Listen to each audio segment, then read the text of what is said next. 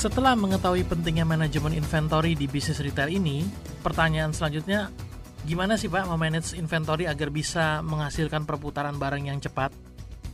Ada banyak faktor yang mengakibatkan sehat atau tidaknya perputaran inventory kita.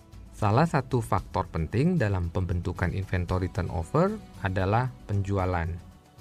Faktor penentu penjualan ditentukan pemilihan barang oleh tim merchandising yang akan kita bahas khusus pada pembahasan mengenai merchandising nanti.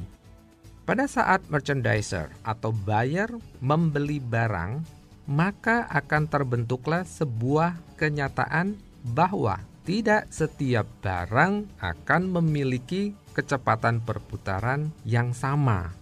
Ada yang perputarannya cepat atau fast moving, sebagian lagi sedang-sedang saja, dan ada juga yang pergerakannya lambat.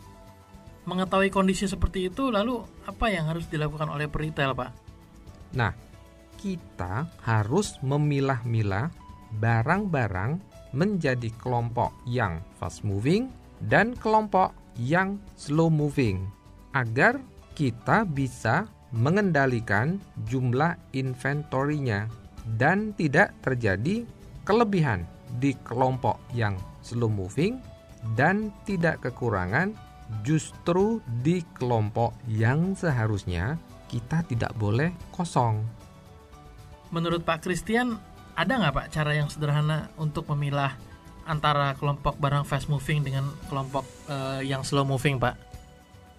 Saya menganjurkan kita menggunakan tabel Pareto. Seperti kita ketahui, dengan menggunakan hukum Pareto, kita bisa memilah 20% dari total barang yang kita miliki yang memberikan kontribusi sebesar 80% dari total sales kita.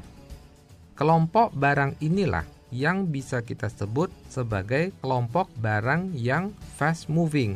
Karena penjualan kelompok barang inilah yang menciptakan sebagian besar dari sales kita. Kelompok sebaliknya adalah 80% dari total barang yang kita miliki yang jika kita periksa kontribusinya atau sumbangan penjualannya hanya menghasilkan 20% saja dari total sales.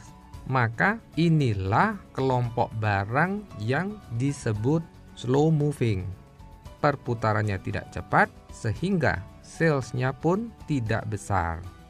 Jika kita mengetahui kelompok barang fast moving dan kelompok barang slow moving, maka kita bisa lebih baik dalam melakukan pembelian.